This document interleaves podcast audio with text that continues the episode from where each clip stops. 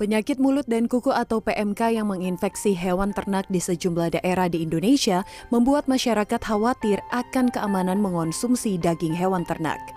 Faktanya, menurut OIE, Organisasi Dunia untuk Kesehatan Hewan, daging hewan ternak yang terinfeksi PMK aman dikonsumsi karena PMK hanya menular kepada sesama hewan ternak, tidak pada manusia. Meski demikian, menurut Profesor Dr. Dr. Hewan Mustafa Helmi Effendi DTAPH, ada beberapa hal yang perlu diperhatikan saat mengonsumsi daging hewan ternak yang terinfeksi PMK. Memastikan daging yang akan dikonsumsi memenuhi tiga kriteria safe, sound, and wholesome.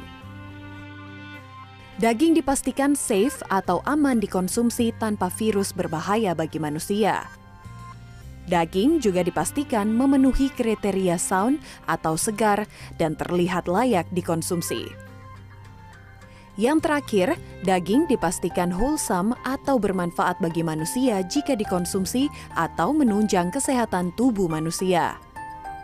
Selain itu, Profesor Helmi juga menyarankan beberapa bagian hewan ternak seperti sapi yang terinfeksi PMK yang sebaiknya tidak dikonsumsi yaitu bagian mulut dan lidah sapi yang biasanya terdapat luka seperti sariawan.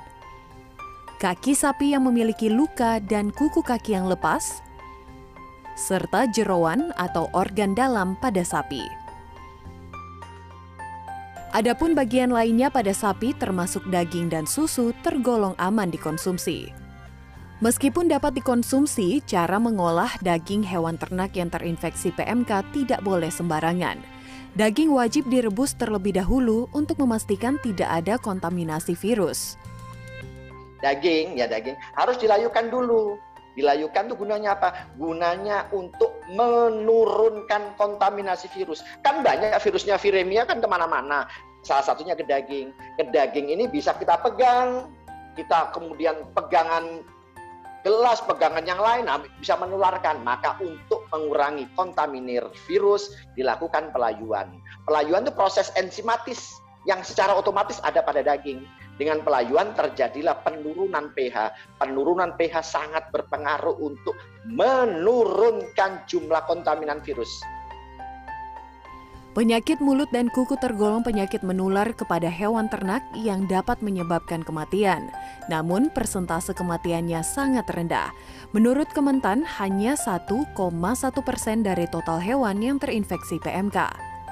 Penyakit ini pun bisa disembuhkan dalam kurun waktu 8 hingga 15 hari jika ditangani dengan tepat, seperti pemberian obat dan pakan yang cukup untuk meningkatkan sistem kekebalan tubuh.